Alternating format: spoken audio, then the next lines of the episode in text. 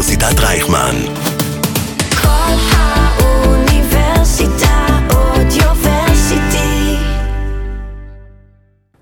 שלום לכל המאזינים והמאזינות, כאן איתכם אלון צינמון בפודקאסט ההון סיכון. בפרק של היום דיברתי עם יוראי פיינמסר, שותף מנהל בקרן Disruptive AI, קרן שהוקמה בסוף 2020 ושמתמחה בהשקעות בחברות בינה מלאכותית. יוראי הקים את הקרן יחד עם טל בר נוח, לאחר שהשתחרר משירות משמעותי וארוך של יותר מ-20 שנה ב-8200, שבמסגרתו הוא צבר ניסיון טכנולוגי רב. במהלך השיחה דיברנו על המסע של יוראי ועל המעבר מלהיות איש צבא למשקיע הון סיכון, על הסיפור והתזה של Disruptive AI, וניסינו לעשות קצת סדר בעולמות הבינה המלאכותית וה-Generative AI שנמצא בחודשים האחרונים בהייפ רציני ביותר. בקיצור, היה מעניין. אני מזמין אתכם להאזין לפרק, ובמידה ואהבתם אותו, נשמח שתדרגו אותנו באפליקציות השונות, ושתשלחו לחברים שלכם. אז ג'ינגל, והתחלנו. הון סיכון, הון סיכון, מאחורי הקלעים של עולם ההשקעות בסטארט-אפים.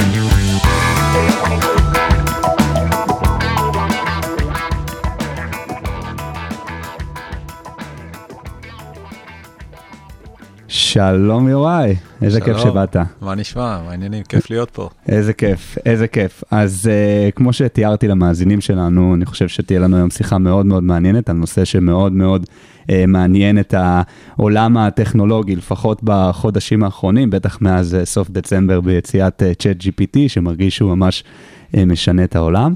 אז לפני שנתחיל לצלול אה, לדיסרפטי ולתזה ולכל הסיפורים המעניינים שאנחנו ניכנס אליהם היום, כן, אני חושב שזאת הזדמנות שנייה לתת אה, למאזינים קצת להכיר אותך יותר. אז יוראי, תספר לנו קצת, אה, מי, אותך, מי אתה, מה קצת הרקע שלך, ומה הביא אותך בעצם לפתוח את אה, דיסרפטיב. בכיף. אז uh, האמת, uh, יש לי רזומה קצר, שתי שורות בערך. Uh, השורה הראשונה, שנמשכה משהו כמו 25 שנה, היא שורה של שירות בצה"ל, בחיל המודיעין, ב-8200 רוב הזמן. Uh, זכיתי לשרת ולהוביל בתחומי הפיתוח ב-R&D, החל מהנדזון, דברים שהיום אולי קוראים להם AI, גם כאלה, אז לא, לא השתמשנו בביטוי הזה. ובמעלה הדרך כמובן סייבר, כמו כולם.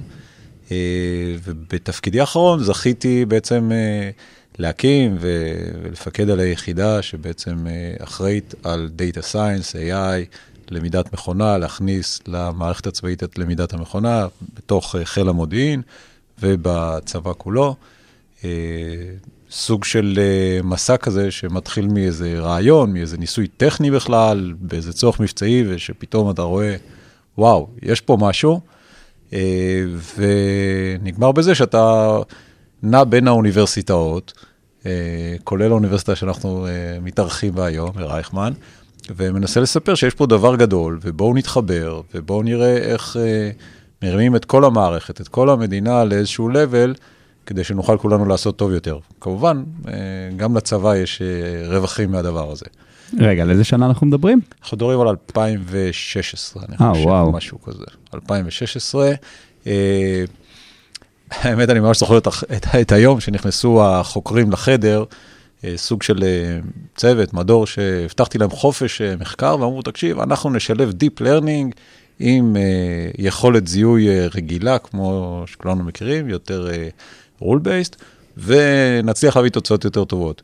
אולי תקשיבו, אני כבר הייתי בסרט הזה בעבר, זה מסע ארוך, אני כמובן מדבר על 20 שנה קודם בערך, שבהם לא היו מחשבים מספיק חזקים, לא היה מספיק דאטה, והיה מאוד מאוד uh, מורכב, לא, לא הגענו לביצועים מספיק טובים ב, בתחומים uh, שבהם שילמנו למידה ב, בעולם הספיץ', ופתאום באו החבר'ה האלה ואמרו, אנחנו רוצים לעשות uh, Learning. Uh, במונחים זה, זרקתי אותם מהחדר. חזרו אחרי שנייה, כמו שצריך, ואמרו, "אה, המפקד, הבטחת שחופש פעולה, איפה החופש פעולה? אני, בסדר, חופש פעולה, אבל לא על כל המגרש. בקיצור, דיאלוג קצר של כמה דקות, סיכמנו על זה שהם הולכים על הפרויקט בתנאי אחד, שמדווחים לי ישירות מה קורה ברזולוציה שבועית. שאני אהיה עם האצבע על הדופק, לראות שהדבר הזה לא מתבדר ולא מגיע למקומות אה, שהם פחות אפקטיביים למה שאנחנו צריכים להשיג. אה, זה נגמר בפרס ביטחון ישראל. וואו. אה, אחד הראשונים אה, בתחום הדאטה, data science, גאווה גדולה. אה, ומשם הכל התחיל. שזה כאילו, אם אני קצת מתרגם את ה... גם את הסיבה שבחרת לספר בדיוק את הסיפור הזה, זה נשמע כמו איזשהו שני יזמים באים למשקיע שלהם, ותכף נפתח את האנלוגיה הזאת, בעצם אומרים לו, סמוך עלינו, יש לנו פה משהו מעניין, וביחד הצלחתם כצוות אה, משקיע ויזמים, מפקד אה, וקצינים, אני מניח, או אה, פרויקטר, פרויקטרים, אה, להרים משהו שבסוף הצליח אה, בגדול. כן, אז אני, אולי זה גם דומה, אה, זה הם הרימו את זה, בסדר? אני צריך לתת לזה את המסגרת, את הכיוון, לדעת לאן זה הולך, להביא את ה- the big picture לתוך הצוות. אבל אני חושב שאתה יודע, ביום של השחרור שלי אמרתי לעצמי, ממה הכי נהניתי? בדיוק מהסיטואציות האלה, וזה מה שרציתי לעשות אחר כך. אמרתי, מה אני הכי אוהב? לעבוד עם הצוותים הקומפקטיים נקרא להם, הצוותים הראשונים האלה, הגרעיניים, שמתחילים מאיזה משהו שיש בו איזה חזון בלתי אפשרי, עם איזה מטרה מאוד אה, אה, מרתקת, וגם הישגים אה, שאם נשיג אותם נרוויח הרבה, אה, לא רק כסף דרך אגב. ו... אה, ושאלתי את עצמי איך עושים את זה בפרייבט סקטור, איך עושים את זה, איך עושים את זה שמה בחוץ. אה, על איזה שנה אנחנו מדברים? זה כבר היה 2019, מהמם, אה, מהמם. משהו כזה. אה, אני פרשתי באמצע 2019, זה, זה בערך התקופה הזאת. לא רצית קצת איזשהו חופש, לצאת קצת לטייל, לנוח, להיות קצת עם המשפחה? אני מאמין ש... קודם כל, זו הייתה תקופה שעשיתי אותה די רגוע. בוא, Mm. לא, לא, אחרי שאתה בא מאינטנסיביות של צבא, אתה יודע, פתאום יש לך עוד כמה שעות ביממה, זה מפתיע, לא... לא, למה לא אמרו? למה לא אמרו שיש כזה? אה, ואז היה תקופה שהיא לא הייתה בלחץ, היא הייתה רגועה, לחפש מה בדיוק הדבר הנכון, מה יעשה טוב פה בסביבה, מה צריך, ואיפה אפשר, איפה אפשר להביא value. אה, ואחר כך גם לחשוב איך אפשר לעשות את זה יותר ממוסד ויותר מסודר. אז בעצם התחלתי באיזשהו מסע שמחפש איך אפשר להמשיך לעבוד עם הרבה צוותים קטנים, לתמוך בהם, להאיץ אותם, לעזור להם, לתת להם מהניסיון שלי, ללמוד יחד איתם עולמות חדשים, ואיכשהו זה התגלגל לקרן הון סיכון שמשקיעה בסטארט-אפים, שלחלק מהאנשים זה נראה טריוויאלי. אה, לי זה היה אה, למידה ראשונית אה, על העולם הזה. אז אני כן אשמח שנייה להתעכב על הנקודה הזאת, כי אני חושב שזו נקודה שיכולה להיות מאוד מעניינת גם למאזינים, כי זה נשמע קצת כמעט בקלות שהסיפור הזה קרה, אז א', יכול להיות שבאמת קרה בקלות, אמנם כאילו הבאת המון המון שנים של ניסיון מהצבא, אבל ניסיון אה, בתעשייה, אתה לא יזם שהקים אה, ארבע חברות סטארט-אפ ואמר, אוקיי, it, אני עכשיו רוצה לבוא ולתמוך ב- ביזמים חדשים. אמ, כן, כמובן היה לך את ה... את רשת הקשרים מהיחידה, ואנשים בטח שהכרת, שעשו כנראה כמה וכמה וכמה סיבובים. אז אני כן אשמח שקצת ניכנס לפרטים של שנייה, אוקיי, אז השתחררת, למדת שיש דבר כזה זמן פנוי קצת, היה לך איזושהי נקודה כזאת של להיות קצת יותר בנוח, ולבחור לראשונה מזה הרבה מאוד זמן באמת מה אתה רוצה לעשות כשכל העולם פחות או יותר פרוס לפניך. אז אני כן אשמח שקצת תתאר רגע את התהליך גם של ה... הקמה של הקרן, או שנייה של, של מה התהליכים שהיו לך בראש, כן אשמח שניכנס טיפונת לפרטים האלה. אז אני חושב שכמו שאמרתי, יצאתי עם, עם דבר אחד שהוא לעבוד עם הצוותים, ה, עם המיזמים הגרעיניים. הדבר השני שיצאתי איתו זה הסיפור הזה של ה-AI.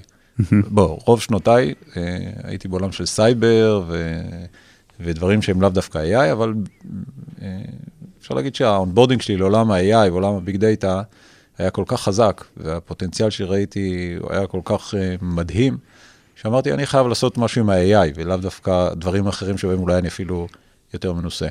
ו... ושמתי לב גם איזשהו, נקרא לזה מחקר שוק, מחקר אה, מסביב, ש... שיש מחסור. יש מחסור, אין בית לקהילת ה-AI, אין בית לבוגרים שאני בעצמי, חלקם אפילו גידלתי, או בניתי את המסלול שבסוף הם אה, אפילו היום הולכים בו.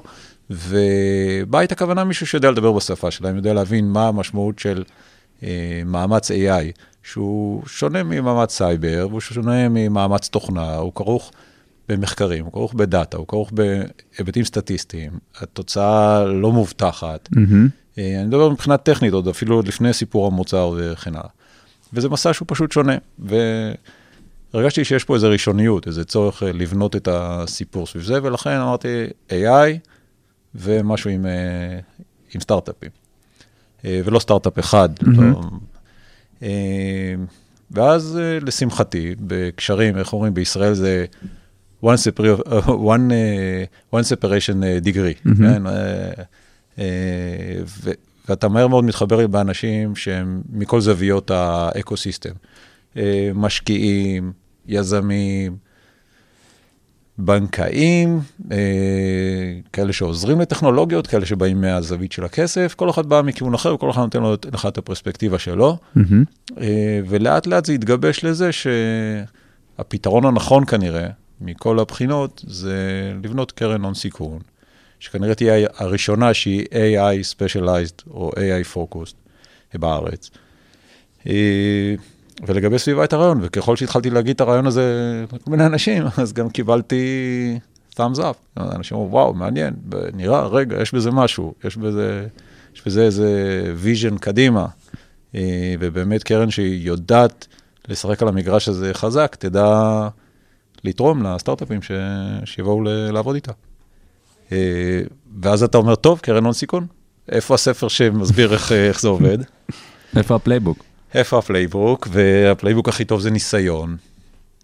אה, ואני שמח שבתהליך לא ארוך, נקרא לו חצי שנה, מהמם. בעיניי זה לא ארוך, אה, הצלחתי להתחבר עם שותפים מדהימים. אה, בעיקר או בתחילה עם שותף מרכזי שאיתו הקמנו את הקרן, שאיתו הקמתי את הקרן, שזה טל בר נוח. שאני חושב שהשפה המשותפת שלנו היא הדיאלוג הישיר עם היזמים, להיות איתם אה, מתחת לאלונקה ולעבוד איתם אה, כתף לכתף, אה, בכל, בכל המובנים ועל כל המגרש, בסדר? אה, הוא הביא את זה גם מהניסיון שלו כיזם, וגם מהניסיון שלו כמשקיע לאורך השנים. זה נראה כמו מאץ' טוב, שאיש יקר חיבר בינינו, ומרגע שהיה את הקליק הזה, אז אמרנו, רגע, הולכים על זה. אה, ומאותו רגע סיפרנו את הסיפור יחד, ואז יש סיפור שהוא מלא, הוא גם סיפור של ניסיון בהשקעות early stage, הוא גם סיפור של הבנת עומק ב-AI, אה, כל זה יחד עם ה networking המשולב, אה, ולקחנו את זה קדימה, וזה בעצם הסיפור של, הקרן. מהמם. אז אנחנו נתחיל קצת לצלול טיפונת לקרן, נתאר קצת יותר לפרטים גם את ה... מה התעודת זהות שלה. אז ככה, לפני שאנחנו גם נצלול לתחום ההתמחות של אה, הקרן, וגם חשוב להגיד למאזינים, אנחנו נמצאים היום בפרק שהוא קצת קצת טכני, אנחנו כן ננסה לפשט אה, גם לטובתי וגם לטובת המאזינים אה, את חלק מהדברים, אבל חלק מהדברים, מה שנקרא, נאלץ להסכים ולהתקדם. אה, אז קצת תעודת זהות. אה, מתי הקרן הוקמה, כמה כסף גייסתם, כמה חברות השקעתם בהן, ואז קצת נצלול. אז הקרן הוקמה בתחילת 21 או סוף 2020, אה, ביצענו שש השקעות, השביעית בטח תפורסם בקרוב, זאת אומרת, כבר אפשר להגיד שבע. אה, אני חושב שבכל ההשקעות אנחנו די, אה, נקרא לזה שמרנים ו- ומקפידים על due diligence עמוק והבנה, וזה גם על, על מערכת היחסים הפוטנציאלית עם היזמים, גם על מי הם היזמים, איכות היזם מאוד קריטית ב-early stage. אה, הרבה פעמים החזון הוא טוב, המוצר הוא טוב, אבל עוד, נצטרך לגלות אותו יחד, לכן חשוב שה, שהקשר עם היזמים, שהיזמים יהיו האלה הכי טובים שאנחנו יכולים לעבוד איתם. אה, אז, אה, אז אני חושב שזה מאפיין מאוד אה, משמעותי שלנו. אה, ראינו, אני חושב שלמעלה מאלף חברות בשנתיים האחרונות, אולי יותר. אה, ראינו, הכוונה, ממש ראינו. זאת אומרת, יש הרבה ש... אה, שהתוודענו או, או קיבלנו, אבל נפגשנו עם אלף, זה מספר מאוד גדול, תעשו חישוב כמה זה בשבוע, כן. ואיך איך נראה המוח שלך אחרי שבוע כזה, ואתה אומר, רגע, זה, זה, אבל אני חושב שזה גרם לי, א', להרגיש ממש טוב עם מה שקורה פה בארץ. תעשייה מטורפת, יצרנות, אה, נחישות של יזמים, באים, עם רעיונות מדהימים, וזה חי ובועט, גם עכשיו שאנחנו במה שנקרא low market, או לא יודע, bear market, או, או משבר, מי שרוצה לקרוא לזה ככה, ממשיכים להגיע, ממשיכים להגיע, כמו, כמו משוגעים, סליחה על הביטוי. מה, קורה לכם? תפסיקו, חלילה, כן? אה, מגיעים, מגיעים יזמים כל הזמן, יזמים. ה- כנראה היצר הישראלי ליז, ליזום ולייצר דברים חדשים הוא בלתי ניתן להפסקה. עכשיו השאלה, איך אה, מגבים את היזמים האלה הכי נכון, אה, גם פיננסית וגם אה, בכל מה שצריך כדי להצליח. אז בתעודת זהות, רגע, נחזור לזה, אז אה, אמרנו שבע השקעות, בכולם יש AI, מה זה AI? תמיד אומרים לי, מה זה AI? זה כזה ויכוח, ויכוח אה, של נביא, נביאים, או אני לא יודע מה. אז בעיניי AI זה המקומות שבהם אתה משתמש, שאין לך ברירה אלא להשתמש בלמידת מכונה, להשתמש בדוגמאות כדי לאמן את המכונה לקבל החלטה, ולא ב-rule based או תכנון של מצבים ידועים מראש. זאת אומרת, אם אתה צריך להגיע למצב שאתה, הדרך היחידה שלך אה, ללמד את המחשב להגיע להחלטה או לתוצאה היא דרך דוגמאות, אז כנראה שאתה צריך למידת מכונה, אז כנראה שמדובר ב-AI. פשוט, הגדרה פשוטה, אה, כמו עם ילדים. יש דברים שאתה יכול ללמד את הילד שלך בהסברים, אבל לעבור כביש אתה תדגים לו. אחרת לא תיתן לו לצעוד לבד, נכון? אז אותו דבר. אה, ויש מספיק דברים בחיים, שזאת כנראה הדרך היחידה לאפשר. כמובן שעם AI אפשר לעשות הרבה דברים אחרים, scale ו... ותוצאות יותר טובות וכן הלאה. ותכף גם. אה, נצלול תכף לזה. נדבר, כן, זה עוד בשלב התעודת זהות, כי תמיד אומרים לי, רגע, מה אתה בודק דבר ראשון? אז גם כדי לסיים את התעודת זהות, אה, כמה כסף גייסתם? 75 מיליון דולר. קרן אחת. קרן אחת. מהמם. ראשונה שלנו ביחד. וכמו שאני מבין, פשוט רק לוודא שאני מבין נכון, אתם אה, משקיעים במשקיעי סיד, שלבים מוקדמים, אז אנחנו קוראים לזה early stage, early stage. כי כן. סיד לפעמים זה נקודה שכל אחד קורא כן. למשהו. מה. זה סיד? אז בדיוק, early stage זה אומר שזה early, ממצגת או רעיון או חצי רעיון או לא אפוי, יש גם כאלה, ועד נקרא לזה round day. round day זה אומר שיש איזשהו ARR, אה, ונתעלם רגע מהתקופה הזאת או מה קרה ב-21 וכן הלאה, אבל ARR משמעותי, אה, נקרא לזה מאות אלפי דולרים, מיליון דולר ומעלה, אה, כאלה, אז זה round day. אז זה האזור שבו אנחנו מרגישים אה, מאוד נוח. מהמם. אז יש לנו תעודת זהות, יש לנו את הסיפור שלך קצת, ומה הביא אותך בעצם להצטרף אה, לטל ולהקים יחד איתו את דיסרפטיב. ואני חושב שעכשיו שווה קצת לדבר, כי בסוף אה, אנחנו גם, אני רוצה שאולי נתחיל בכלל לעשות את ההפרדה.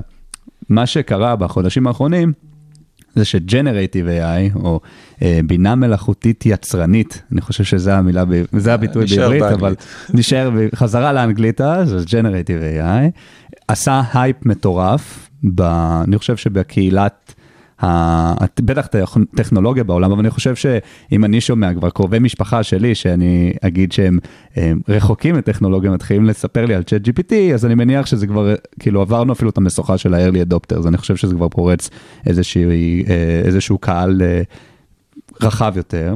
אז מה שאני מניח שזה עושה גם, זה קצת מעלה את היכולת קבלה אולי של הציבור אה, לטכנולוגיות וכל מיני כאלה. אז זה מה שקרה ב generative AI. אבל אתם בסוף פתחתם את Disruptive AI בכלל לפני שהדבר הזה היה הייפ לפחות. אז אני כן אשמח שתתחיל קצת לתאר לנו בכללי מה התזה שלכם, איך אתם בסוף יודעים לבוא ולהסתכל על חברה ולבוא ולעשות validation לטכנולוגיה, אה, לעומק שלה, למקוריות שלה, ל performance שלה, ואז קצת נדבר על אה, Generative AI ו-What's Next.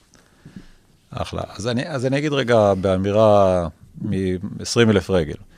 אה, מה שקורה, או לפחות זאת הייתה התפיסה לפני כמה שנים בעינינו, מה שקורה, מה שיקרה ל-AI זה מה שקרה לסייבר. אז עכשיו איך משווים בין הדברים? הסייבר, או הווב, טכנולוגיות הווב, צמחו באיזשהו, אה, באיזושהי תאימות להתפוצצות אה, רוחב הסרט. רוחב הסרט גדל, התחלנו כולנו מאיזה פיסת רוחב סרט, תמיד דיברו כמה מגה יש לך וכן הלאה, וככל שרוחב הסרט שנמדד בעולם גדל, גם גדל ה-value של הטכנולוגיות, או של החברות, או של הגופים שייצרו ערך מעל הרוחב סרט הזה, וזה אקספוננציאלי. וראינו איזשהו גרף של סופטבנק לפני שלוש שנים, משהו כזה, אני חושב שזה היה אולי ארבע שנים, אה, שבעצם אה, הראה את האקספוננציאליות של רוחב הסרט והצמיחה של ה-value בעולם ה-Web. ועכשיו את הצמיחה האקספוננציאלית של כמות הדאטה הנאגר, הדאטה שנאגר בכל רגע נתון גדל אקספוננציאלית, ואיך אקספוננציאלית בצורה דומה יצמחו, יצמח השווי של חברות שידעו לכרות את הדאטה הזה, לעשות משהו עם הדאטה הזה, והדרך הטובה לכרות את זה, זה בעצם אה, באמצעות AI, למידת מכונה. אין דרך אחרת. הכלים האחרים שהיו קיימים עד היום, הם פשוט לא מתאימים לזה. זה לא, BI לא יעזור ו-rule base לא יעזור, לשום סיטואציה. אה, דומה לאיזה צונאמי כזה, ועכשיו אתה רוצה לנצל את הגל, תמצא את הגלשן המתאים, אז הגלשן המתאים זה AI. ותכף נגיע לזה שג'נרטיב זה הגלשן הבא, גלשן עם מנוע אולי, או מפרס. ובעצם זה מה שאנחנו גם מחפשים בחברות. אני רוצה לראות חברה שמנצלת נכון, לאו דווקא ממציאה את האלגוריתם הכי אקדמי והכי מושלם בזה, זה...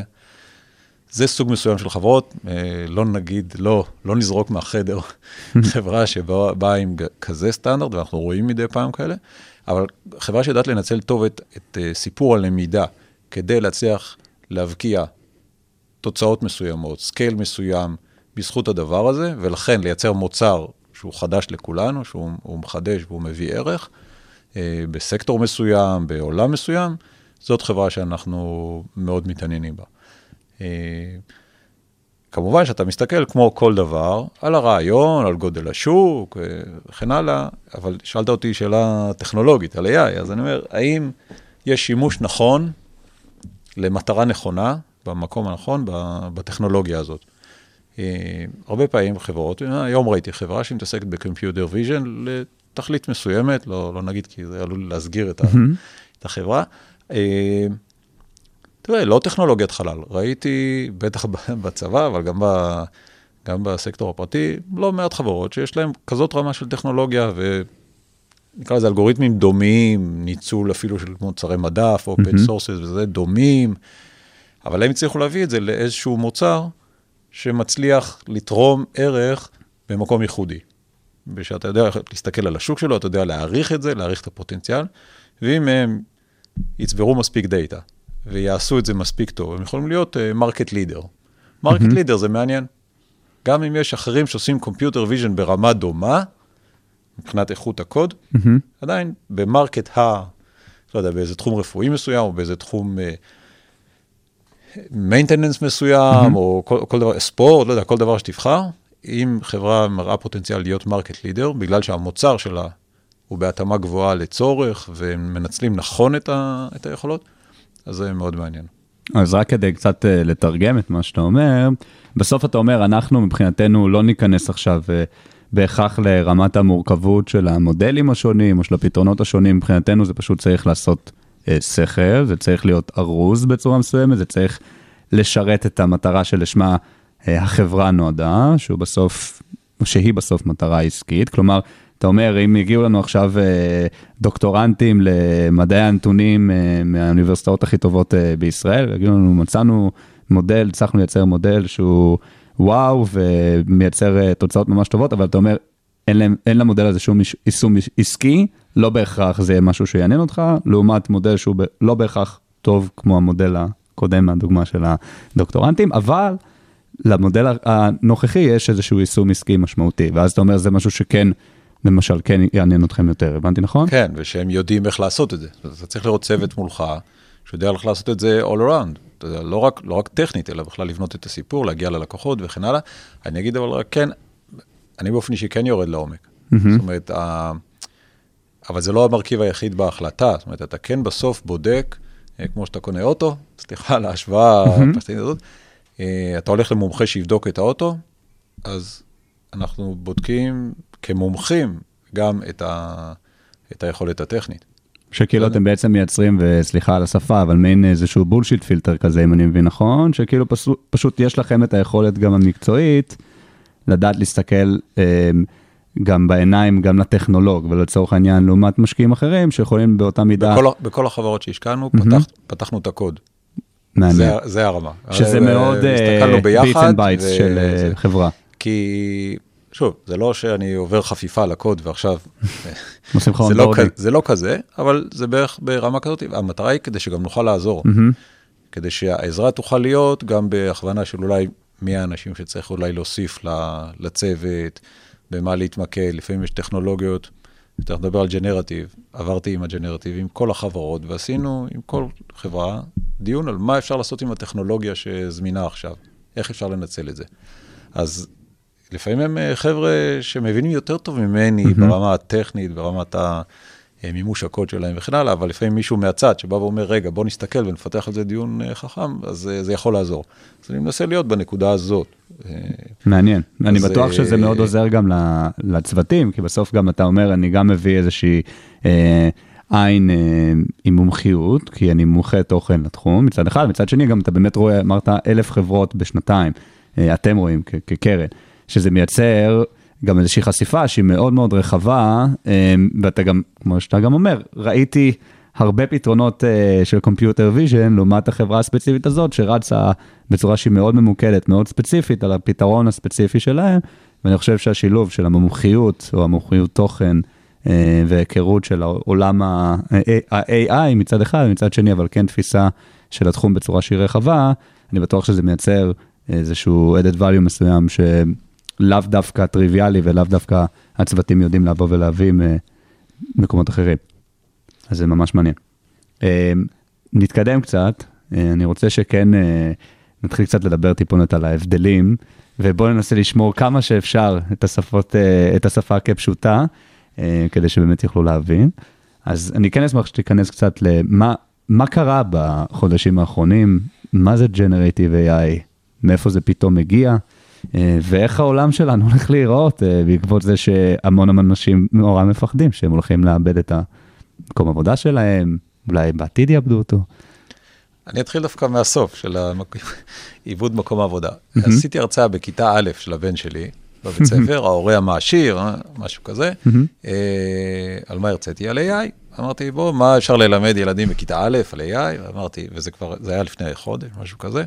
קיצור, התמה של ההרצאה הייתה, אלה המקצועות, לא אמרתי להם את זה ככה, כן? אמרתי, אלה המקצועות שיעלמו בשנים הקרובות. ואז הראיתי להם רובוט, רכב אוטונומי, ואז אמרתי, הנה, לא יהיו נהגי מוניות.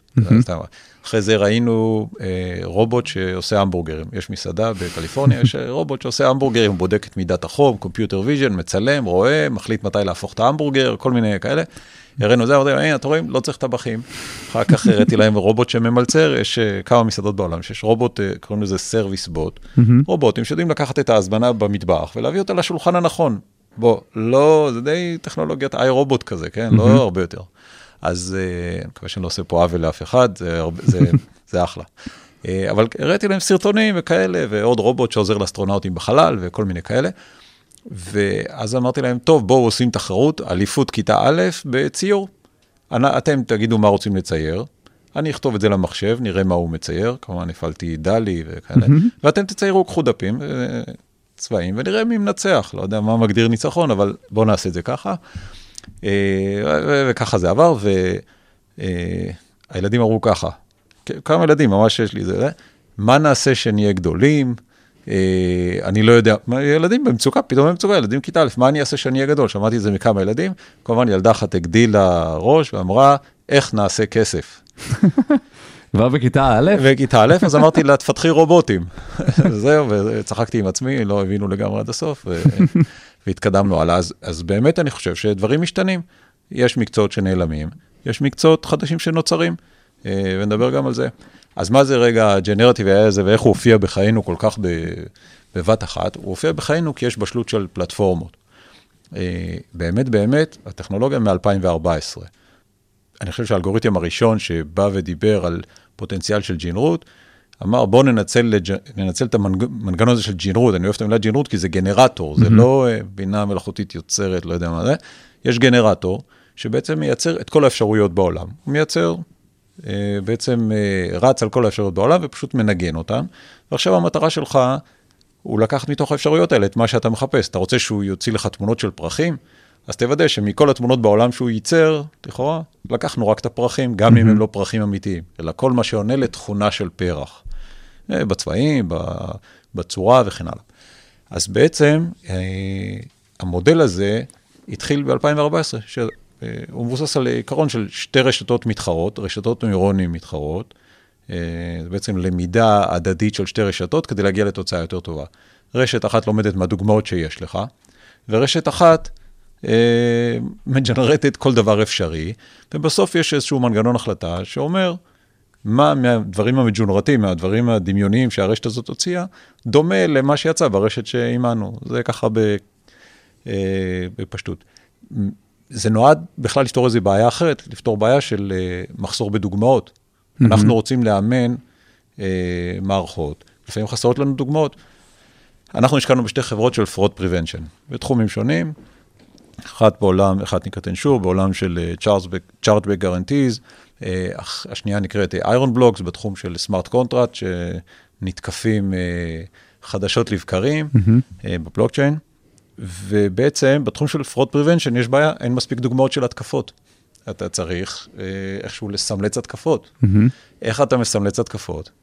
אז יש לך התקפות שקרו, לא מיליארד, לא מיליון, יש מאות. ועכשיו יש עוד מיליוני אפשרויות אחרות, איך אתה מייצר דוגמאות ל- לאימון של המכונה. אז הג'נרטיב הזה נועד לייצר את הדוגמאות האלה. וככה הכל התחיל ב-2014. אז אני עושה פה קאט, רק כדי לראות שגם אני הבנתי, אני מבחינתי דוגמה למאזין. אז אתה אומר, יש לנו אה, שני סוגים בגדול, יש לנו את המודלים אה, ה-AIים הישנים, לומדים מדוגמאות בצורה מתמטית, סטטיסטית כזאת או אחרת, אומרים זאת האפשרות הכי טובה, או זה המספר אה, ככל הנראה, לפי המודל המאוד מורכב שבנינו. אופציה ראשונה. זה המודל עם מה שהכרנו כאנשים, כבני אדם, אה, עד לא מזמן.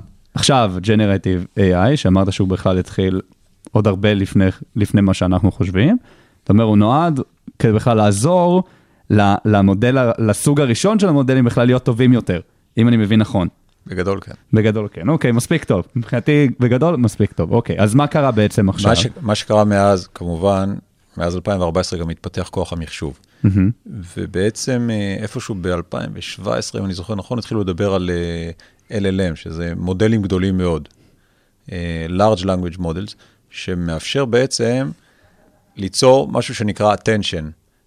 יש מאמר מאוד מפורסם, נקרא attention is all you need, שבעצם לוקח את מודלי השפה ומאפשר להם לשמור על היחסיות בשפה. זאת אומרת, אם אנחנו מדברים עכשיו על, אה, לא יודע, השועל רץ בגינה, אה, וכמה משפטים אחרי זה כתוב, אה, והוא גם קופץ, אז לדעת שהוא מתייחס, שהמילה הוא מתייחסת לשועל, זה אומר שצריך פה איזושהי מערכת שמבינה את כל הקונטקסט לאורך מספר משפטים, או לאורך משפט שלם, ושומרת על האטנשן בין, בין כל המילים. אה, וזה התאפשר על מודלי שפה בשנים האחרונות. והפך לבשל ובשל ובשל עד מה שאנחנו רואים היום ב-Chat GPT, שזה יישום מעל הדבר הזה. Mm-hmm. כי ב-Chat GPT אתה יכול לכתוב טקסט חופשי, והוא משליח, ממשיך לשמור על הקונטקסט. להבדיל ממודלים אחרים, שזה ממש חשוב בדיוק איזה מילה השתמשת, והוא יחפש את המילה, כיצד היא מופיעה במאמר או בטקסט אה, וכן הלאה, ואז זה יותר דומה למנועי החיפוש שהכרנו לפני אה, חמש שנים. אז גוגל, מנוע החיפוש החביב על כולנו, בטח, אה, בטח עד לפני רגע, אני לא יודע איך עכשיו, אבל אה, אה, עשה שימוש ב, במודלים האלה, ב-fundamental models גם, שהם הם חלק מהתיאוריה של זה, כדי לשפר כל הזמן את החיפוש, לשפר אותו יותר ויותר. ו-OpenAI, פשוט הכניסו את זה לתוך אריזה שהיא טיפה יותר שונה, אה, שנקראת ChatGPT, ומאפשרת לנו את הדיאלוג הזה. אבל מה שאנחנו עושים בעצם בדיאלוג זה סוג של הבניה אחרת של הדיאלוג שהיה לנו לכאורה עם מנוע חיפוש. כן? אה, היכולת של אה, ChatGPT, שהיא חדשה בחצי שנה האחרונה, היא היכולת להרכיב לנו חזרה את התשובה. וזה מה שמרתק, ולעשות את זה בהקשר המילים שביקשנו. אז אני אנסה להסביר את זה, אני אעשה את זה דווקא על תמונות, כי זה יותר ברור. אתה רוצה לא רק, דיברנו כל הזמן על לג'נרט פרחים, אז אתה לא רוצה רק אה, שיוציא לך את כל הפרחים בעולם.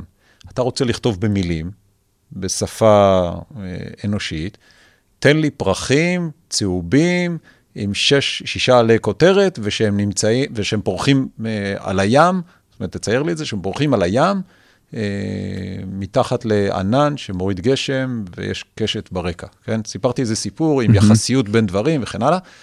היכולת לפרק את הדבר הזה, ליצור הבנה של היחסיות בין כל הדברים שאמרתי, ולהשתמש בזה כפילטר על הג'ינרות, זאת אומרת, להשתמש בזה כמה שיבחר את התוצאה המתאימה, זה הקסם שקרה בחצי שנה האחרונה, ואז בעצם אתה יכול לכתוב במילים דברים, mm-hmm. ולקבל תוצאה שהיא לאור מה שאתה כתבת. ואז נוצר הדיאלוג הזה. זאת אומרת, זה לא רק חיפוש בתוכן ולהביא לך את התוכן הרלוונטי, אלא זה ממש לארוז לך אותו אחרת, בהתאם למילים שאתה, שאתה כתבת. כתבת, תג'נרט לי CV שמדגיש את זה שאני, לא יודע מה, אה, טכנולוג טוב. אז הגדרת בעצם פילטרים שהוא אמור לעשות על כל האפשרויות בעולם של CVs שהוא יכול לג'נרט על בסיס המידע שיש לו. אה, וזה זה מה שנוצר, זה, זה, זה הדבר היפה שנוצר פה, חיבור בין הטקסט, המרכיב של הטקסט, לבין המודל המג'נרט אה, שאנחנו מכירים כבר הרבה שנים. אז תן לי, בוא, אז בוא נפתח את זה קצת. אני חושב שאחד הדברים שנראה לי מאוד, קרו ומאוד מאוד מעניינים, אה, ואני מניח שגם הרבה מהמאזינים שלנו, בין אם זה קרה להם בעצמם, אבל בטוח שמים לב לזה, זה שבעקבות צ'אט GPT, משהו בצ'אט GPT, שגם, ועכשיו כבר יש דומים לצ'אט GPT, כי יש עוד כל מיני מודלים שנפתחו בצורת אה, דיאלוג כזה, אה, שהוא בעצם אפשר לאנשים לדמיין בצורות שהם לא דמיינו לפני כן, או ללכת ולהפליג במחשבות שהיו קצת רחוקות מלפני כן, כי בעצם עכשיו כל בן אדם, כל טכנולוג פשוט, basically יכול להרים באמצעות ה-API של OpenAI, יכול להרים איזשהו מוצר די פשוט, בין אם זה יכול להיות מוצר שמ-generate אה, אה, מיילים, או אה, מילים אה, נרדפות, או whatever, כל דבר שזה customer support, זה יכול להיות מיליון, דבר, מיליון ואחד דברים, אה, וזה הדברים שהם obvious וקורים עכשיו. אני מניח, וזה בדיוק גם השאלה, שמעבר לרעש, שבטח כל העולם שלכם עכשיו מתמלא, הולך להיות פה מאוד מעניין בתקופה הקרובה, כי ככל שיש יותר attention, וזה גם, אני מניח שזה מזרים אליו כסף, זה מזרים אליו אה, פרסום, יזמים, מוחות, talent, זה מייצר הרבה מאוד motion טוב, קצת מזכיר אולי את מה שקרה מעבר מ-IT ל cyber security קצת, אה, שהיה לפני קצת יותר מעשור. אה, אז אני אשמח שתשתף מה אתם רואים עכשיו, איך קצת אה, מנקים את כל הרעש, אה, ואיך העולם שלנו, בטח בפן הטכנולוגי, הולך להיראות בכמה שנים הקרובות שעוד אפשר איכשהו לצפות. אז אני, בואו נתחיל רגע מכמה אבני יסוד של המהפכה הזאת של החצי שנה האחרונה. אבן יסוד אחד זה הלקוח מעוניין. זאת אומרת, לפני שנה, שנה וחצי, כשהיית בא ללקוח ואומר לו, תשמע, יש לי פה מערכת שיודעת להמליץ לך על uh, משהו, כן? להמליץ לך על אה, חבילת ביטוח. סתם, אה? הוא קודם כל התנגד. מה זה, ת, תסביר לי בדיוק איך זה, אה, דיברנו על מושג שנקרא explainability, תסביר לי רגע למה הגעת למסקנה שהכי כדאי לי את ה... אה, לקנות את כרטיס הטיסה הזה, mm-hmm. או לקנות את המוצר הזה, או למה אה, e-commerce מראים לי קודם את המוצרים האלה, ואחרי זה מוצרים אחרים, אתה לא מנסה, אתה לא, או שאתה לא מבין למה, ואתה לא מאמין לזה, או שאתה, או שזה לא מספיק טוב, ואז זה סתם אה, לא מחדש ולא, ולא תורם לך שום דבר. Mm-hmm. ומה שקרה עכשיו, פתאום נוצרה דרישה. אנשים אומרים, רגע, למה אני צריך, למה אני צריך לחפש? תן לי כבר, תשלח, ת, תודיע לי כשיש משהו, או ת, תן לי את זה בצורה אה, מג'ונרטת, פרואקטיבית, לתוך היומיום שלי. Mm-hmm. אה, חברה אחת שלנו, אה, שעוסקת ב-customer success, אמרת קודם ספורט, customer success, מנהלת חברה בשם staircase, בעצם, אני חושב ששבוע שעבר שחררה כלי, יכולת, ללקוחות שלה, שבעצם אתה מוסיף, נוסף לך לסלאק חבר חדש, אבטר כזה, Mm-hmm. ואם פעם היו שולחים את ההודעות למייל, היו שולחים כל מיני תוצאות למייל או notifications למייל לגבי לקוחות מסוימים, האם הם בצ'רן או האם הם, אה, יש הזדמנות לאפסל וכן הלאה, Mm-hmm. אז פתאום יש איזה חבר בצ'אט ואומר לך, שומע, מזמן לא דיברת עם לקוח אה, מספר 34, אתה רוצה שאני אוציא לו איזה מייל? אתה יודע, כאילו פתאום יש לך עוד אה, חבר שעוזר. או...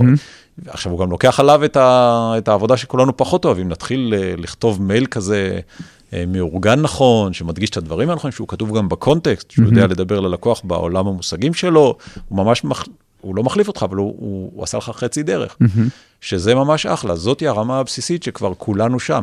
עכשיו, כשאתה בא למכור דבר כזה, ישר לוקחים, כי ה-chat GPT הזה ניער את כולם, ועכשיו שאתה אומר לחברה, תשמעו, יש לי את הדבר הזה, הוא אומר לך, מעולה, בוא, תתקין, אני כבר, אה, אני מוכן לקבל את זה. פעם, אם היינו באים לפני שנה עם דבר כזה, אה, בעיקר חשדנות, אז או, רגע, לא, אני יודע לבד, אה, וכן הלאה. אז נוצר פה איזה תזוזה. אז זה אבן יסוד אחת. האבן יסוד השנייה, היא בעצם קשורה לפלטפורמות שנוצרו פה, אז אה, מנסים כל מיני, למצוא כל מיני הגדרות למה זה הדבר הזה, מהמם. כן? זה, מה זה, זה ענקיות, זה, זה... הביטוי הוא פלטפורמה, נוצרה פלטפורמה שהיא מאפשרת. מהפכת הפלטפורמה הקודמת שהייתה לכולנו, מהפכת הענן. אז תחזור, לא יודע, עשר שנים אולי יותר. אה, היינו שואלים אחד את השני, אתה כבר בענן, אתה לא בענן, אתה כן בענן, אה, כדי להבין כמה אתה חדשני וכמה אתה... זה, אבל הלקוחות כבר ידעו לדרוש וכבר ידעו לבקש משהו שהוא ברמת הענן. לא משנה public או private או זה, אבל בענן ולא באוסף מחשבים שמריצים. אז, אז זה, זה האבן השנייה. עכשיו, ברגע שיש לך פלטפורמה, שפתוחה לכולם בגדול, ויש לך לקוחות שרוצים, זה בדיוק המקום שבו נולדים אה, אין סוף מיזמים חדשים. עכשיו, המיזמים האלה יהיו מחולקים כנראה ל-early adopters, early birds כאלה, שהם אה, יעשו דברים שהם אה, quick wins, שהרבה פעמים quick wins מביאים איזו בשורה גדולה, מהר מאוד, ואחר כך צריך עוד לעבוד, להעמיק ב... בטכנולוגיה, בערך, ב-barrier to entry וכן הלאה. אה, תהיה הרבה תחרות בקוויק ווינס האלה, כי משהו שאתה חושב עליו, מישהו אחר גם חושב עליו. אני חושב שהקוויק ווינס האלה יבואו גם מסטארט-אפים חדשים, ואני רואה כאלה שהוקמו לפני שלושה חודשים וכבר הגיעו ל-revenues מטורפים. אה, כולי הערכה, וכל הכבוד, ממש מרשים. ניצול נכון של הפלטפורמה, בסדר? אפרופו שיחתנו. והדבר השני שקורה זה שסטארט-אפים קיימים, מחשבים מסלול מחדש. חלקם, החישוב הוא נקודתי, את הדוגמה שנתתי קודם עם סטרקס, אז הם מבינים מה אפשר להרוויח מזה, מוסיפים את זה ישר למוצרים שלהם. Mm-hmm. יש אחרים שממש צריכים לחשב את דרכם מחדש, כי כל המוצר שלהם סיפר סיפור שהוא היה, שהוא טרום המהפכה, וצריך לחשוב עכשיו האם המוצר עדיין רלוונטי, או איך הופכים אותו לרלוונטי, גם בעידן שבו יש אה, פלטפורמות שמאפשרות דברים, וחלק גדול מהמאמץ הטכנולוגי שהם פתאום נראה, לא אגיד מיותר, אבל overkill uh, mm-hmm. למה שנדרש. אז, אז אנחנו רואים את זה גם בסטארט-אפים קיימים, וכמובן שאני חושב שעכשיו מתחילים לדגור על המיזמים הבאים, שזה אולי סוף השאלה שלך. Uh, בסדר, אחרי שכולם ינצלו את מה שאפשר מהפלטפורמות האלה, מה עוד אפשר? אז uh, קודם כל, השמיים הם הגבול, אני יודע, ביטויים כאלה של אה, הכל אפשרי. Mm-hmm. אני חושב שיש עוד אה, דרך ארוכה. הדרך, השלב הבא, אם אני רגע מסתכל מעבר לפינה ולא מעבר לרחוב או לשכונה, mm-hmm. זה ההבנה של מה ההבדל באיכות בין משהו שאתה עושה אותו כמו שצריך בעולם הזה, לבין שימוש בסיסי בפלטפורמה ו... ולהסתפק בזה. הדבר הראשון שאני רואה כבר בחברות, זה העניין של הדיוק. זאת אומרת, כשאתה משתמש בפלטפורמה גנרית, כללית, היא, היא אומנה על כל הדאטה בעולם, היא תיתן לך את התשובה הגנרית. עכשיו, אתה רוצה אותה ספציפית לדאטה שלך. פלטפורמה גנרית שווה ChatGPT? כן, mm-hmm. אחד מאלה. יש okay. דרך אגב איזה 60 כאלה, כן? Mm-hmm. אתה יודע, אתה כן. לראות ChatGPT, כי זה מה שאנחנו כולנו מכירים, אבל יש, בטח יש את המוצר של גוגל, mm-hmm. ויש את המוצר של זה, ול-NVIDIA יש איזה משהו, וכן הלאה. יש מגוון גדול, mm-hmm. אף אחד לא חיכה, האלגוריתמיקה היא על השולחן של כולם, mm-hmm. בסדר? הידע הוא על השולחן של כולם. אמ, אז מה, מה זה הדיוק הזה?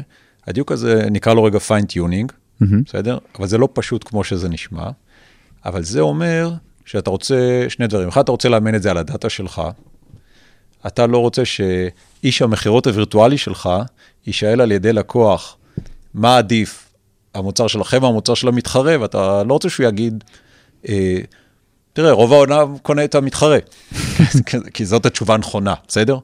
אז אני לא אומר שהוא צריך לרמות, אבל הוא צריך להגיד שהמוצר שלך עדיף, בפר... ידוע כעדיף בפרמטר מסוים, כן? Mm-hmm. אתה צריך לדעת איך לענות, אתה מדבר עם אנשים, בינתיים, כן? אולי יום אחד גם את זה יוותרו. אה, אז, אז אתה צריך לאמן אותו על הדאטה שלך, אתה צריך להגדיר, להגדיר לו את המסגרת החוקים והפעולה שבו הוא פועל. אה, יש סטארט-אפ אה, ששוחחתי איתו לאחרונה, שהוא עוסק בתחום, נקרא לזה הפסיכולוגי, mentoring. פסיכולוגי. בסדר? אתה מדבר עם האבטר אה, שהוא בעצם אה, הפסיכולוג שלך היומי. אתה אומר לו, יש לי מבחן, אני חושש, מה אתה מציע לעשות? הוא אומר לך, נותן לך כלים להירגע, שואל אותך שאלות כאלה, שיהיה לך עם מי לדבר, אתה יודע, הוא אומר לך, רגע, למה, וכן הלאה. אתה לא רוצה שבאיזשהו שלב הוא יגיד לך, טוב, מה שמקובל במקרה שלך זה לקפוץ מהגג. פשוט אה, רוב המקרים בעולם קפצו מהגג. מה- כן, זה לא יכול להיות, כן? כן. ואתה גם לא רוצה שהוא ימליץ על תרופות, ואתה גם לא רוצה שהוא יעשה, אתה רוצה שבשלב מסוים, אה, הוא יגיד לך, הופ, אה, עבור לדבר עם בן אדם. אני, כאילו, כאן נגמר ה... העזרה שלי ומתחיל משהו אחר. אז אתה צריך לאמן אותו לדבר הזה. זה לא כתוב באימון הכללי, זה fine-tuning ל-use case הספציפי. וזה המקום שבו אנחנו נראה הכי הרבה חברות בשנה הקרובה, שעושות טוב את ה fine-tuning הזה, ולכן מצליחות להביא לנו את המוצר הנכון לשימוש הנכון. אה, לא הייתי מציע לך לבקש עצה פסיכולוגית מ- ChatGPT כמו שהוא היום, כן? זה כמו לחפש בגוגל, מה כדאי אם אתה, כן. אתה עצוב, זה, זה מה שאתה תקבל. אה, אז אני חושב שזה העולם. אה, חברות כאלה יצטרכו גם להכניס אלגוריתמים שמדייקים את זה, וגם דאטה נכון. זה שני דברים שהם הרבה עבודה. חברה שתעשה את זה, תרוויח לעומת מחברה אחרת, היא תרוויח אה, בין שנה לשנה וחצי יתרון תחרותי. זאת אומרת, חברה שתשלוט בדבר כזה, אה, ואז יש פוטנציאל להיות market leader. מעניין. ואתה מצליח אה, לצפות מה יהיה פה נגיד בעוד אה, חמש שנים בעקבות ההתפתחויות האחרונות, או שזה לא משהו שהוא באמת אה, ישים בתחום הזה? אני חושב ש... טוב, חמש שנים זה כבר המון. מהמם. אה, אני מניח שיהיו עוד התפתחויות שקשורות, ב, אמרתי, 2014, אז אני יכול אולי להגיד, היה ב-2014 איזושהי קפיצה, היה ב-2017, עם ההופעת- ההופעה של ה fundamental models וה large models, במקביל להתפתחות המחשוב.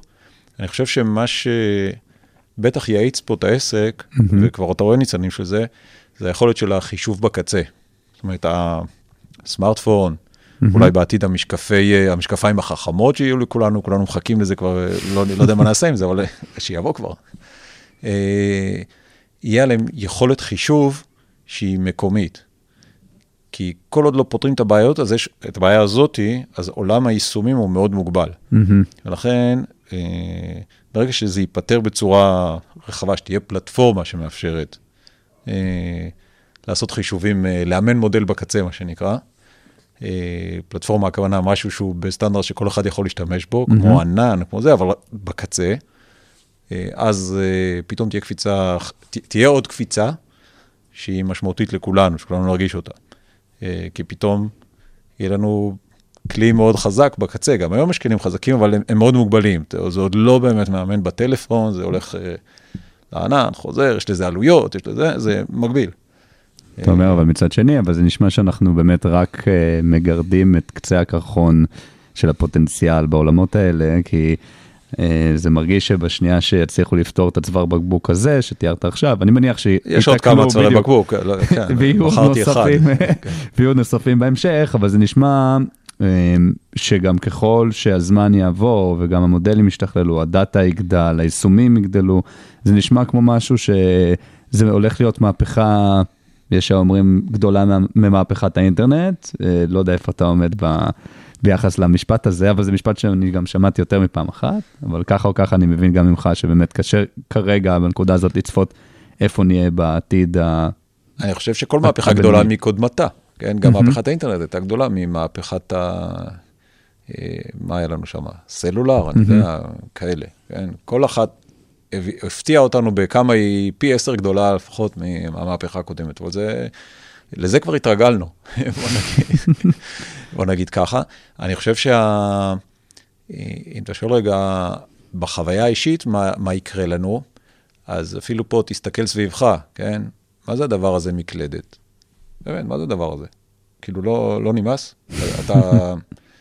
הרי לדבר למחשב כבר יכול, אתה יכול. למה אתה ממשיך ללחוץ על הכפתורים האלה? למה אתה סוחב, אה, לא יודע כמה מקשים, 102 מקשים, או כמה שיש שם, איתך לכל מקום, כן? אני מדבר על מישהו שצריך לכתוב הרבה, לא סמארטפון וזה, שאתה ממש רוצה להכתיב מכתב אה, וזה. זה הולך להיגמר. מעניין. צ'אט GPT זה דוגמה טובה, כן? כי אתה יכול, אתה אומר לו, בוא תכתוב במקומי. Uh, היום פרסמתי CV שג'ינרטתי בצ'אט GPT, 90% מזה, כן? לאיזושהי משרה.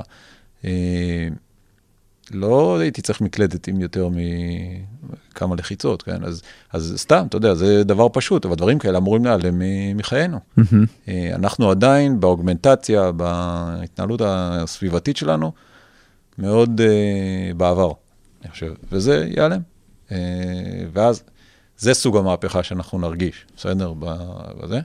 אני חושב שקפיצת המדרגה המשמעותית הגדולה זה, זאת לא נקודת סינגולריות כזאת שמדברים עליה, שמכונות ימציאו מכונות ואנחנו נהיה בינתיים בים, אבל uh, יש איזה שלב שבו המכונות ינצלו, נקרא לזה ככה, אבל המכונות ינצלו את המוח האנושי כדי להיות טובות יותר, mm. בסדר? וזה לא כל כך רחוק. זאת אומרת, היום גם יודעים לקרוא גלי מוח. קצת מפחיד, לא? אה, תלוי מי בנה את המכונות, תהיה בצד הנכון. אה, גלי מוח יודעים לקרוא, תגובות של הפרצוף שלנו יודעים לקרוא, אה, הכל כבר שם, כן? בואו, המכונות יכולות באמת לדעת, וגם זה הדרך שלנו להפעיל אותם אולי, לדעת הרבה בלי ממשקים כמו מקלדת, כן? או דברים כאלה. אז תאר לעצמך שיום אחד מכונות יראו לך כל מיני תמונות כשאתה ישן, רק כדי לראות איך אתה מגיב עם האישונים, וכדי לדעת לפי זה מה יש בתמונה, סתם, לא יודע, המצאתי עכשיו. טוב, אז זה... אנחנו עובדים, אנחנו, אנחנו ה-CPU של המכונות, כן? בגדול. זה תרחיש, אה, כמו שאתה אומר, כנראה בלתי נמנע אפילו, אה, אבל אני כן אה, גם רוצה ככה להתכנס לסיום, ושאלה שגם מאוד מתקשרת למה שאמרת עכשיו, זה קצת בעולמות הרגולציה, יש איזושהי ביקורת שלי יצא גם לשמוע, אולי זו גם האמת, שהרגולציה היא מאוד מאחור בכל מה שנוגע ל... מה אתי, מה לא אתי, זכויות יוצרים, לא זכויות יוצרים, בסוף uh, המודלים uh, הכלליים, כמו ChatGPT ו-59 המודלים הנוספים, כולם הרי מתאמנים מ data sets או data bases שכאילו מטורפים. אה, ויש הרבה ביקורת גם על המגבלות של כמה ניתן לאפשר לכלים האלה באמת להשתולל, פעם אחת, ופעם שנייה גם על מי, מי בעל הקניין. אז אה, כן הייתי שמח לשמוע את ה take שלך על הדבר הזה, ואיך אתה רואה את השילוב של השניים. אז אני חושב שבתחום, קודם כל, רגולציה מאחרת תמיד, בסדר? Mm-hmm. אי, אי אפשר להאשים פה, בסדר? Uh, אני חושב שבתחום של הפרטיות, אנחנו בני האדם עוד לא החלטנו מה אנחנו רוצים. Mm-hmm. זאת אומרת, אנחנו מצפים שהרגולטור יגדיר חוקים שמה, שמגנים עלינו, אבל בו בזמן שהם מגינים עלינו, הם יכולים גם לפגוע בנו, נכון? אתה, אם, אם, אם אתה תשתף יותר מידע, יכול להיות שיש מערכת רפואית שתוכל להגיד לך איך אתה יכול להיות יותר בריא. Mm-hmm. לא תשתף את המידע הזה, כי הרגולטור החליט שאתה לא משתף את המידע הזה, כי הכי חשוב שתשמור על המידע שלך. אז אתה עלול להחמיץ איזו הזדמנות אה, לחיות לנצח, כן, או משהו כזה. Mm-hmm. ולכן אנחנו בני אדם לא יודעים באמת להגיד מתי אנחנו משתפים ומתי אנחנו לא משתפים. אז אז הרגולטור נע בין, ה... בין שני הצדדים האלה. אני חושב שהרגולציה צריכה למצוא את, ה... את הקו השוויון או את המקום שבו לא נחצים דברים או לא נעשה abuse. אה, וזה אמור להיות ה-boundaries של, ה... של המערכת. אה, אני חושב שסביב זה תיווצר רגולציה. האירופאים רצים מאוד קדימה לרגולציות הרבה יותר מחמירות. אה, אנחנו, הישראלים, נרצה למכור באירופה, נצטרך לעמוד ברגולציות האלה, אה, גם ברגולציות האמריקאיות, אבל דווקא שם לא, זה לא חזית הרגולציה. אה, עכשיו הרגולציה היא קצת, איך שהיא קורית, היא קצת, מה שנקרא במטוטלת, היא קצת יותר מדי מגבילה, ויש אפילו צורך, במקומות שבהם כותבים אותה, יש צורך קצת לאזן את זה, ולהסביר שזה עלול לחסום פוטנציאלים שנמצאים פה. אה, מעניין, כי חושב... זה מרגיש, אה, לפחות לפי מה שאני הבנתי, שבחלק, אה, לפחות מהמקומות בעולם, ועוד פעם, אני לא מומחה תוכן, בטח לא לאתיקה ולרגולציה, אבל כאילו למיטב הבנתי, יש ממש מקומות שאומרים לחברות, אתם אחראים על, ה, על המגבלות של עצמכם פחות או יותר, וכמה רחוק אתם יכולים לפתח את הטכנולוגיה, ומה החוקים, או כן, למה היא צריכה לציית. אני התייחסתי לרגולציה המערבית, mm-hmm. לתהליך הרגולציה שקורה, mm-hmm. בסדר? ייצאו חוקים, אפילו לפי דעתי יש מסמך טיוטה ששוחחתי עליו בכנס ה-AI האחרון שהיה וואלה. פה, זה, עם, עם הבן אדם שכותב את זה, אני mm. מחובר שם בזה. זה, יש גוף שנקרא OECD.ai, כל אחד יכול להיכנס דרך אגב לאתר שלהם, mm-hmm. יש שם updates על מה קורה עם הרגולציה, מה יהיה, מתי יצא כל, אה, כל חוק בעתיד גם, הכל, הכל שם, ויש טיוטה, אני לא יודע אם שם, אבל יש טיוטה שכבר רצה, מתגלגלת כבר אה, כולנו רואים אותה, מתעדכנים בה, מגיבים עליה, זה, אה, זה, זה חי ובועט, וזה אה, תמיד קרב בין רגולטורים של, אתה אומר, מה, הם לא מבינים? לבין טכנולוגים ויזמים, שאומרים, צריך אה, לשחרר. זה לא, רגולציה צריכה להגדיר איזה שהם קווים אדומים, בסדר? עדיין האחריות, בגלל שהיכולת לממש זה רק של החברות, אז האחריות היא על החברות. אה, ואז השיטה היא, כמובן, יש רגולציה, החברות אחראיות, ואם הן נתפסות אה, עם המכנסיים למטה, אז הן משלמות ביוקר. זה המערכת האיזונים פה בעולם הזה. אה, בינתיים אין דרך אחרת. אני, אני כן אגיד שרגולציה זה הסכמות מדינתיות, כן? ברור שאתיקה, שזה אולי מושג הרבה יותר מחמיר מרגולציה, אה, צריך להישמר על ידי אלה שמפתחים את היכולות האלה בצורה יומיומית. אה, ואני מקווה שתהיה תרבות של אתיקה סביב העולם הזה. אה, טוב. ברוב המקומות יש, חוץ ממקומות שאין. זה נשמע שבגדול נותר לנו רק לקוות ברמת העיקרון, אבל זה בסדר, זה בסוף, הם אנשים, זה, יש אנשים שמפתחים את הטכנולוגיה הזאת ואת היכולות של ה-AI, של הבינה מלאכותית, ואנחנו נצטרך פשוט לראות ש... אמ, אתם כמשקיעים, לצורך העניין לא תומכים בחברות שהן מ mission statement שהוא שלילי, אמ, ואני מניח שלכל מהפכה או לכל שינוי, אמ, אפילו תוך כדי שאני אומר זה, אני נזכר פתאום נגיד אפילו בפייסבוק, שפייסבוק הרי יצאו בהתחלה מתוך רצון לחבר את העולם, והיום אני לא בטוח כמה החיבוריות הזאת בדיעבד, היא כן הועילה בוודאות, אבל היא גם הביאה איתה הרבה מאוד... עניינים או סוגיות שהן אה, מורכבות, אז אני מניח שזה משהו שהוא יהיה קצת אה, דומה. אה, לגמרי. המצ... המצפן האתי הוא הרבה לפני הרגולציה הפורמלית. רגולציה גם שונה בין מדינה למדינה ובין, נקרא לזה דת לדת, תרבות לתרבות וכן הלאה. המצפן האתי הוא דווקא די דומה בין כולם. Mm-hmm. אתה אומר, רגע, אני לא רוצה לעשות רע. אני רוצה לאפשר למי שלא רוצה להיות חלק מזה, לא להיות חלק מזה, ולמי שכן רוצה להיות חלק מזה, שכן יהיה, שתהיה גם לפרט יכולת השפעה לגורלו, נקרא לזה. Mm-hmm. ואני חושב שזה יותר ויותר מתחזק, וחברות מבינות שאם הן לא מאפשרות את זה, הן מפסידות לקוחות. אה, אתה לא תהיה חבר בקהילה שלא מאפשרת לך לעזוב את הקהילה, כן, נכון? זה, כן. זה תנאי בסיס. אז אה, בעצם הגורלך בידך. אתה יכול לבחור אם להיות שם או לא להיות שם. אני חושב שלשם העולם הולך. הרגולציה היא יותר לדברים, אה, נקרא לזה משמעותיים, mm-hmm. ולהסביר שתמיד יש, מה שקרה, יש חוק שעל פיו אפשר לתבוע אותך אם היית לא בסדר, כן? הבנתי. טוב, תשמע, יוראי, היה לי מעניין בטירוף, אה, הזמן עף, אני לא שמתי לב, אנחנו עושים אפילו פרק יותר אה, ארוך ממה שאנחנו עושים בדרך כלל, אבל באמת לא הצלחתי להפסיק, אז שוב תודה רבה שבאת, היה לי מעניין, אני מקווה שגם לצופ... למאזינים היה מעניין. אה, ועד until next time, מה שנקרא. תודה רבה, נהניתי. אני חושב שאנחנו נמצאים בתקופה מאוד מעניינת. אה, ואני חושב שגם שיחות כאלה, ואולי למאזינים שהם פחות טכנולוגיים, אם, אם זה קצת מאפשר להנגיש להם, אה, הדבר היחיד שאני יכול להציע זה לאנשים, תשתמשו, תנסו, נסו בעצמכם. בטח עכשיו יש מבחר טכנולוגיות שכל אחד יכול. אז אה, זה הזמן לעשות onboarding ולהצטרף למסע. לגמרי. תודה רבה, יוראי. תודה רבה. הון סיכון, הון סיכון, מאחורי הקלעים של עולם ההשקעות בסטארט-אפים.